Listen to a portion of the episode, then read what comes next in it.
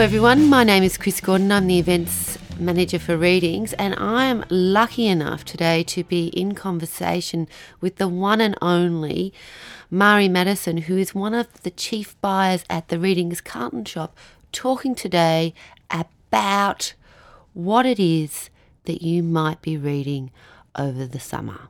Welcome, Mari. Oh, thank you, Chris. It's lovely to be here. Mari, uh, the days are getting longer, the weather's getting warmer. Uh, what has been the big hits? What has been the big summer hits this year?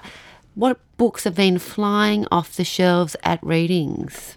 Well, it's um, interesting that you talk about it being summer because unfortunately, one of the ones, well, fortunately for the book itself, The Arsonist by Chloe Hooper, uh, which covers the Black Saturday fires and uh, the charging of one man and the subsequent trial and the situation around it. A beautiful work of narrative nonfiction I investigation. Think, I think possibly one of the best nonfiction books that I've read this year. To be honest, I, I- found it yes. completely compelling. I think, um, as our head book buyer Alison said, one of the best of that she's ever read. Great nonfiction works. Um, sad topic, beautifully written book. Beautifully written. Unfortunately, always pertinent. Um, That's right. That's even right. Even heading into summer. So maybe read that one while near a beach or Yeah, with in definitely with your in the middle of the city or something. Yes. definitely with your feet submerged in water. Yeah. It is one of the great uh, books of the year, I think. I gave it to my partner and I said, if you can read just the first paragraph and put it down, then all is lost. I will never ever recommend another book to you again, I said to him. And, you know, an hour and a half passed and he was nearly halfway through that book. It's that good. Yeah. And that immediately gripping too. It absolutely is. By the very Despite- first despite paragraph. the threats, you know, he, he continued on. And that's right. And despite the fact that you know the outcome. Absolutely. But it's not about the outcome, is it? I Mm. mean, obviously, with Chloe, it's about her writing, it's about the ability to look sort of below the surface of what is happening in these court cases. In, in that grand tradition of fantastic non-fiction writing. Absolutely. Helen Garner, um, Janet Malcolm, number of people have really, really investigated uh, you know, what seems like shocking crimes to find a way of making them understandable to all of us. That's right, to bring to bring the humanity back into it all.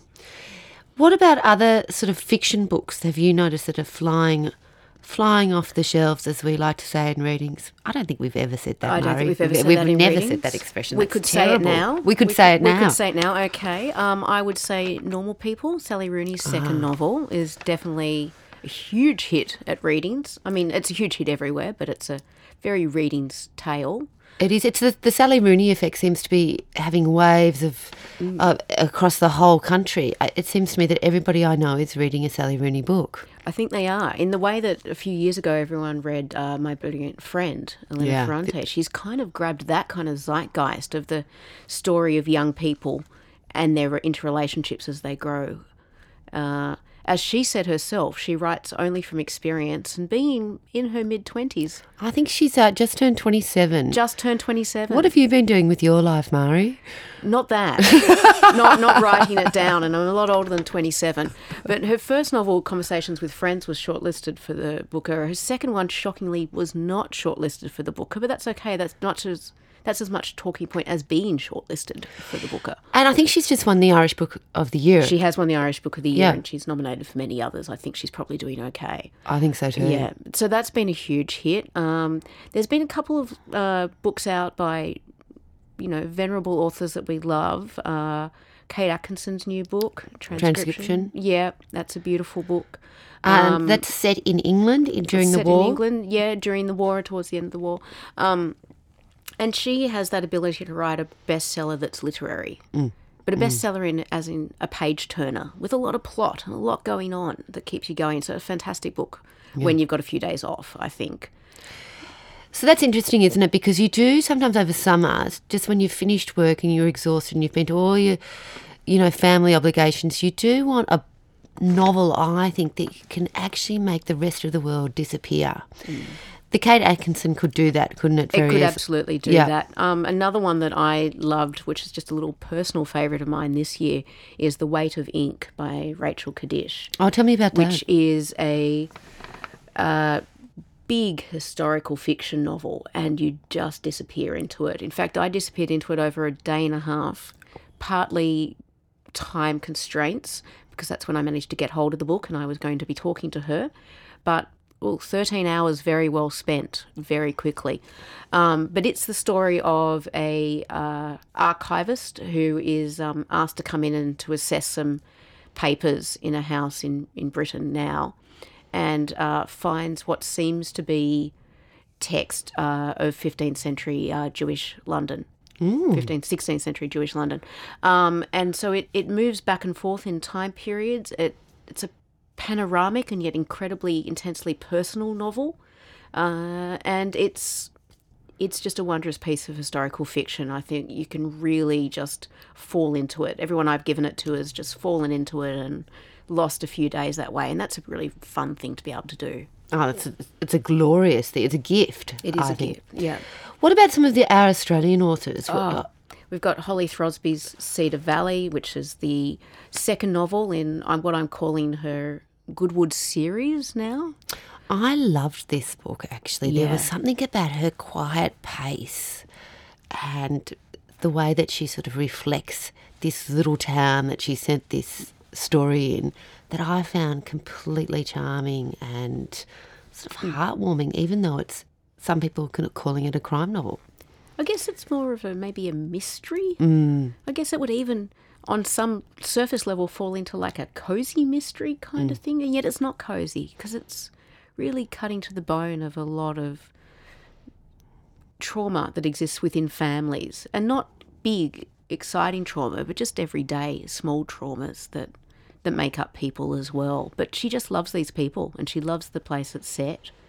And as I, as she said herself, she just loves small towns, so she loves writing about them. Does she live in a small town? No, she doesn't. No, she lives in the city. Uh, but she's uh, toured around um, with her music in many, many small towns Yeah. and is always aiming to live in one, I think.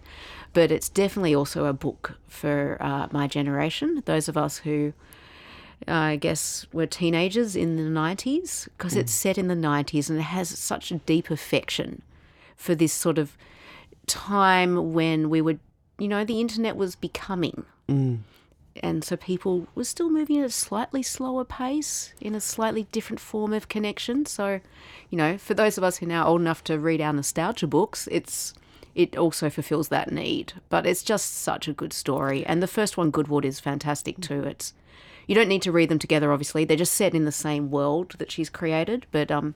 Yeah, no, that's that's a great one. I think I agree. I, I really enjoyed them. Have you read the uh, the new Jane Harper? I have not read the new Jane Harper. I, it's you know on my list always. Have you read the new Jane? I Harper? have read the new Jane how did you Harper. find it? I think this is perhaps her best book yet. Right. It is so evocative of a part of Australia that not all of us are familiar with. It's set out in the desert. There's the dust and the dirt and the flies and the relentless heat. It is quite a shocking story in a way, but it uh, I was reminded of it when you talked about Holly just being able to grasp and write about the small things that happen in a family that have larger consequences in the end. And that is something that Jane Harper does brilliantly, I believe. There was also another one that you were telling me you loved this year, the Toni Jordan. The fragments. Yeah. I think again, I think this is perhaps Toni's uh, best book. She has created a mystery as well uh, that has twists and turns to the very last page. It is delightful. It's set in hot, steamy Brisbane and New York. And New York in that wonderful time of the 1930s where we all dream about being alive at that time. I don't know why, but it all just seems so. It all looks so good. It, it just looks so good, and that you, I, And you know it's going to come to an end. I think that's it. So it's. Yeah. Yeah. Yeah. Toni's book is about uh, an author's second book. Her first book being brilliantly uh, engaging to the whole entire world. Think to kill a mockingbird, that type of impact. Uh, the author writes the second book, but the manuscript is destroyed in a fire. This book is uh, the search for how and why that fire was started and how and why that author disappeared. It's a love story, it's a mystery, it's very Australian given all of the sort of parameters that I've just discussed, but uh, fantastic, fantastic. A page turner. Yeah. Perfect for the beach, I would say. If you were lying on the beach uh, under a, a enormous colourful brolly, this is the type of book that you would want to pick up, and it's possible that you would read that in one day. Yeah. So definitely keeps you going. I mean, another one that that makes me think of that you could definitely read in one day and involves writing to a certain extent, but moving us away from um, crime or sadness or just melancholy, but towards something that is really is actually laugh out loud funny. Oh. is uh, less. Oh, you loved it. This is on my pile to read, actually, because of yeah. you. This is right next to my bed. Tell us a little bit about it. Well, it Andrew Sean Greer uh, won the Pulitzer for this. right, so not uh, shabby. Not shabby. Won the Pulitzer Prize for fiction for this, and it's a comedy, which a comedy, a slight comedy too. It's you know you could fit it in a pocket if you had a coat on. Potentially could fit it in a pocket of some harem pants or something if they had pockets. I mean, it is it is pocket size, but it is still a book, so it's not really that small. But it's quite a it's quite a thin narrative, um, but it's such a rich story. So uh, it's fast moving. It's about a man, Arthur Less is his name, and Right. it's called Less, and he is he's not a failed writer. He's just a writer who hasn't Hasn't made hasn't big time. Mm. he hasn't felt he set the world on fire. And a lover of his, uh, they've since parted, is now getting married, and he's been invited to the wedding. And you know, they said they were going to stay friends, and Socially awkward it's immediately. so socially awkward. He can't not go, yeah, because yeah. but he can't go, and he's not sure what to do. So he says, he thinks to himself, "What can I do?" I can leave the country. That's really the only answer to this social conundrum is to leave the country. And he manages to get himself all those jobs that a writer can get. So he gets an interview in New York and then he has a literary festival to go to in Mexico and then he says he'll teach a semester somewhere in Germany and he starts this world tour of a year basically to avoid uh, his ex-lover's um, wedding that's why he goes on this trip. But it's it's about everything that happens while he's doing it, and it's just so funny. Did you really so laugh out loud? I did actually laugh out loud. It, it um it shocked the cat. She was sitting next to me, so she sort of darted up and went, "Oh no, no, thank you. That's not what we do here." But it was that funny that I had to laugh out loud on my own in my own house. Um, oh, that's great. and he calls it the character himself calls it sort of the first story of older gay men. So these are the people who survived AIDS, who lived through it, who were out through the whole time. How old is the protagonist in he's the book? only fifty. Yeah. but um, you know, he's having a pretty. He's having a bit of a midlife moment. Mm, uh, so I think of it as one of the first great picaresque midlife novels of uh, gay men. Fantastic. I'm so looking forward to reading it. Uh, so, what about if you were by, if you'd walked into one of our glorious readings bookshops and really your aim was to give a book to perhaps your aging parent or your brother and sister in the full knowledge that you were going to borrow that book as soon as they'd finished reading it. You know, that glorious sort of moment where you realize that you're buying for two, for yourself, but you're disguising it as a gift. Well, it's it's hard to say because the ones I'd want to get for these people close to me I've already read, but the ones I want to go back to and read again would be uh, uh, look, a couple I've got here, and they're different but they're similar. So there is a non-fiction one, Deep Time Dreaming by Billy Griffiths, Ah, which so- is a history of Australian archaeology.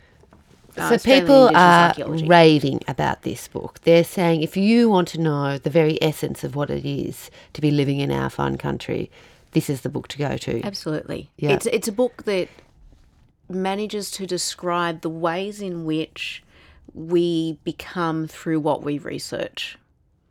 So, the political implications of Indigenous archaeology, the uses of it, the abuses of it, the he doesn't shy away from the fact that most of the archaeologists are white and mm. most of the archaeology is Indigenous. Mm. He weaves a tapestry of this land that was this continent that had had millions and millions of people live in it before the advent of white Australia.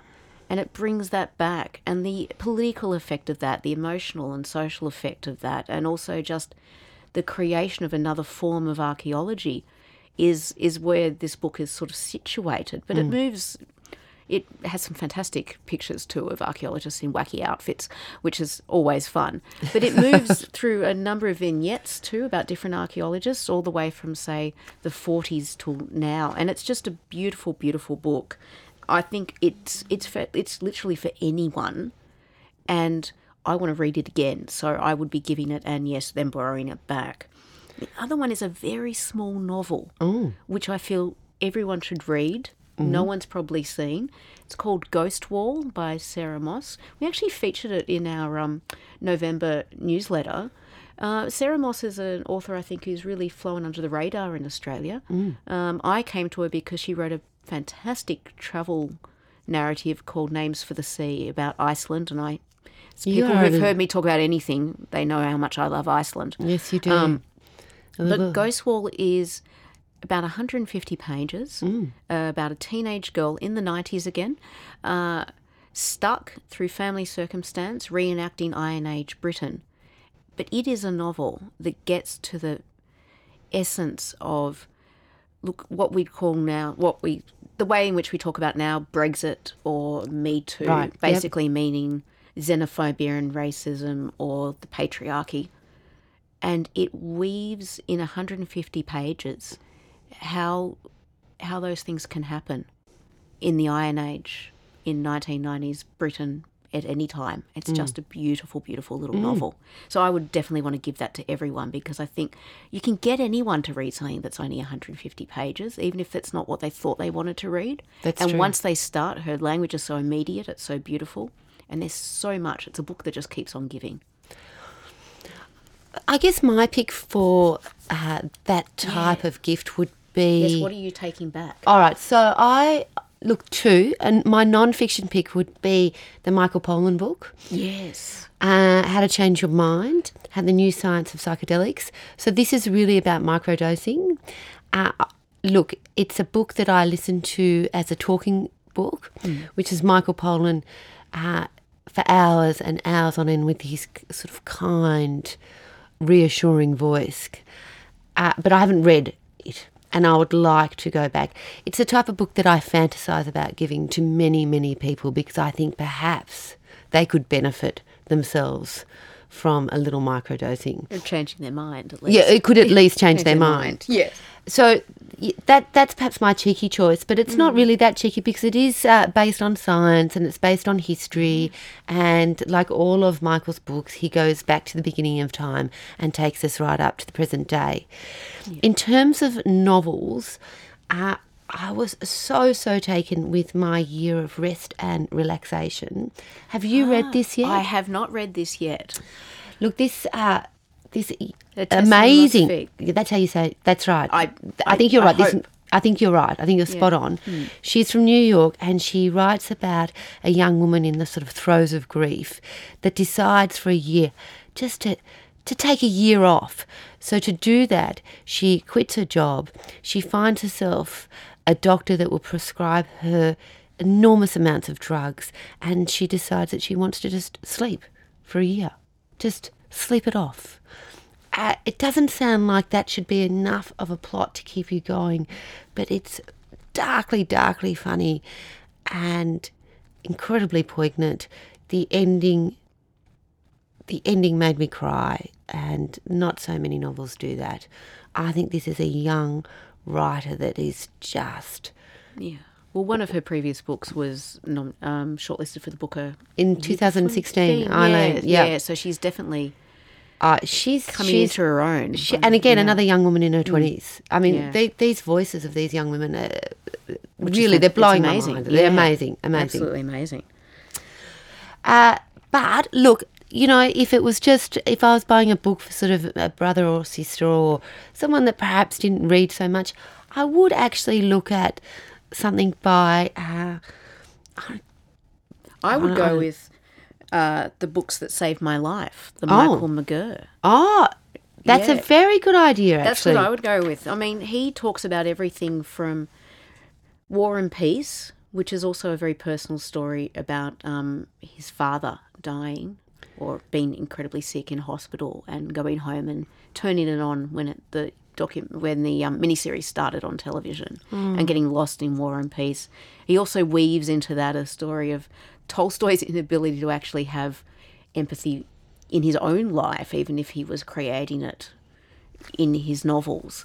Um, there's a little bit on Herodotus, if you like that. There's a bit on Harry Potter. There's, and he's written a number of reviews, and he's a teacher, and he's a it- Melbourne teacher, he's a he? Melbourne teacher, and it's just a fantastic book to dip in and out of because there's always the relative that wants to dip in and out, and the relative that you're not quite sure what's going to grab them. So give them a, give them many things in one. That's right, because there are those readers, isn't there? That uh, those people that don't actually read a novel. No, a lot of people don't read a novel. Mm, A, lot, a lot of people would like something else that they can get into. I mean, and also sometimes with a narrative, but they just want it to be, I guess, real in a specific way that they feel. And I found Sea Shaken Houses, which is um, a history of uh, lighthouses in Britain by uh, Tom Nancollas. Which is great. It's it's like a adventure story, which is also a history of lighthouses in Britain. That sounds to me like it might be the perfect book that you would give to someone if you were taking the long haul flight over to the UK. Absolutely. I think so. I think any book about getting away, whether you're actually getting away or just wanting to get away, Yeah. like books about taking too many drugs, all of our stories are about getting away, being far, far from where we are. That's And true. That's that's what you want when you've got some time off, I think. Is- Have you read the new quarterly essay yet, Murray? I haven't. Have, I'm going to have that on my pile of things to read Ah. by Sebastian Smee. Yes. On our digital age. Yeah. Yeah. I think that looks very compelling. I think it's interesting how much we're uh, so many of the books that we have this year, um, in in the last couple of years, have moved away from the digital age. We're moving back into nature, moving back into the past. Like Tim Flannery's uh, Europe, a history, where he kind of goes through the natural history of Europe and also the early human history, the Anthropocene history of Europe. And just Europe, we think of as like, you know, you can't get more civilized, can you? More densely populated, more seemingly created by humans. And he pulls, he sort of strips all that back, which is, I think, really fascinating. And again, you can dip in and out of that. You can read it as a narrative. I think what you're saying is quite true that there are themes that seem to be emerging, and it certainly seems to be a theme of nature, of escape, of putting down the phones, of not being contactable. These are the themes that we're seeing over and over in novels and non-fiction. I think we're definitely seeing that. I mean, are, are you finding that in? I know that you review all of our uh, cooking and uh, gardening Ah. kind of books, and are you finding that in that? Are there any of those have that sort of narrative or this like harking back? Going there's on? certainly a harking back. There's uh, a great emphasis, a delightful emphasis on community, on growing your own vegetables, on giving dishes away, talking to your neighbours, uh, looking for some very simple food. Yeah, I, I find it reassuring actually that for a while we all went a bit hedonistic, if you like. We all went, "Woo! Look at this! I've got the whole entire world at my fingertips." But actually, for me to relax, I just need to settle into my own little plot mm. and look around at my neighbours and look around at my family and see what they're saying and feed them and show my love mm. through those sort of actions. like a retro suburbia. This retro suburbia this is a terrific book Yeah. actually it's a, a gardening book and it does talk very much about mm. that theme of just pairing it right back mm. and rather than enjoying news from far flung countries, actually just going out and seeing whether the lemon on your lemon tree has got a little bigger overnight. And that, I hope it has. It, look, all it needs is a little sunshine and a little love. Oh, that's that's pretty wonderful. That's pretty much what we all need, isn't it, It is. It is what we need: a little sunshine, a little love, And a little coffee. a little coffee, mm. some more reading, Some more reading. some more reading. So just as we're finishing up, I'd love to know what's on your reading pile for the the long hot days. Well, two things. Mm. Quite different. Well, as far as I know, they're going to be quite different. Maybe they'll turn out to be similar. I'm sure we'll find connections. But one is the um, story of Thread, Oh, I, Which I, I haven't heard um, about this. the St. Clair book. She wrote one called The Story of Colour. Mm. Sorry, it's Ah. called The Golden Thread. This is it. I keep looking at it and then forgetting the name of it. What I don't forget, even though I have forgotten the name several times now, it seems, is that I, I heard a podcast with her and she was talking about it was not just the history of material. So, for instance, the Apollo um, space mission um, Oh. suits were Oh. actually made by people who had been making, I think it was they made costumes for something else completely.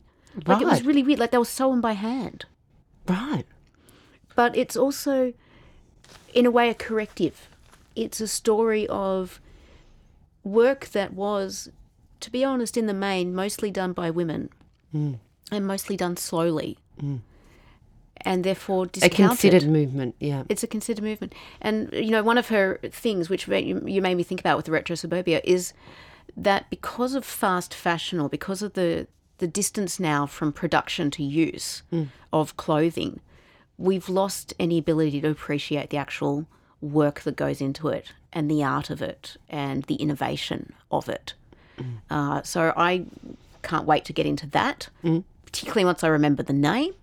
The golden thread. Yep, yep, golden thread. Yep, I've got the name now. I'll be fine. And the other one I've just started is on my bookshelf, um, and I picked that up last night and started.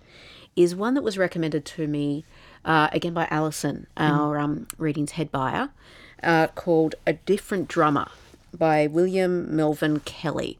Now, it's one of those books that's been sort of rediscovered, sort of like a stoner or a Suite Française or something. Oh, yeah. So it was written in the early 60s, I think, 1962. Um, and a woman, an American journalist, found out about it because she found a copy of Langston Hughes, one of Langston Hughes' books, a first edition, who's a great American writer, um, African American writer, um, which was inscribed to this man she never heard of, William Melvin Kelley. Enjoy this, love your book, you know. So she goes, "Who's William Melvin Kelley?" And she follows out and she finds his first novel, which is it's not like it's lost. It was it was actually popular at the time. He actually is the uh, person who coined um, the term "you are woke." Is actually Oh. him in, Oh. in another thing, not in this novel. But so it's um, it's a huge allegory, and so far the writing is fantastic. It starts off in a small kind of southern state, sort of s- sandwiched between all the southern states we know of um, during um, the sort of post. Um, Pre civil rights, early civil rights period, post Reconstruction of the Wow. South period, uh, in which all of the African American uh, people have left the state what are they going to do? Yeah. What, what's going to happen Where next? And it, to be honest, it reminds me maybe of a Margaret Atwood in terms of taking all of the all of the things that are actually happening now, that you know, historical truth, truths of uh, change and racism. Uh, and switching on its head in this kind of bizarre allegory that could happen. There's nothing to stop it happening, except that it hasn't happened. So I'm only in chapter one, but I'm going to get there. Chris, what about you? What's on your list? Well, I've got a, a, two novels. Uh, I'm very much looking forward to reading Shell, which is about uh, the Sydney Opera House, the creation of the Sydney Opera House. The Kristina Olsson. yeah. yeah. yeah. So Actually, I've not read any of her works before. Uh, people tell me she's such a beautiful writer. The edition that I have is a hardback with a with a gorgeous picture of the opera house on it. It seems to me the type of book that's going to take me into the the drama of the time, not just the creation of the opera house. I'm so so looking forward to reading it. And uh, I have bought as a little gift for myself the convenience store woman. Uh, that has Have been. I, Uh, Have you read this yet? But I'm not sure how to say her name. Sayaka Marata, maybe. Marata? Sounds good. Yeah. Sounds good. No, I have read about it. I have not read it. This so, is I a- mean, it's. a- I a- a- should. It's perfect for me. Short novel. Love a short novel. It's a very short novel. It's uh, about a Japanese woman who works in a convenience store in Tokyo and about the customers that come and go. And I think some sort of reckoning happens. I'm not sure. yeah. It has been really well heralded, hasn't it? It's, yeah, it's sort of. I think one of the things that I've enjoyed the most this year in the reading is these voices of these young women Yeah. that are coming from all over the world and the way that they're uh, looking at the world critically, uh, but also with kindness. And it seems to me that these are the voices that are going to be our future. I've got one last Oh, one to go, go, in. go. You got me with the voices of young women from around the world. What I one of like a book that I found great this year and felt like it was written for me, Ooh. which I describe as a quiz in a cold climate, which is Crimson by Niviaq Korneliussen, which is a Greenlandic novel written originally in Greenlandic, of which there are very few novels over time. Uh, she's also in her 20s. And who translated this. it? She translated it herself into the Danish, and from the Danish, it was translated into the French and a few other languages, and then now into English.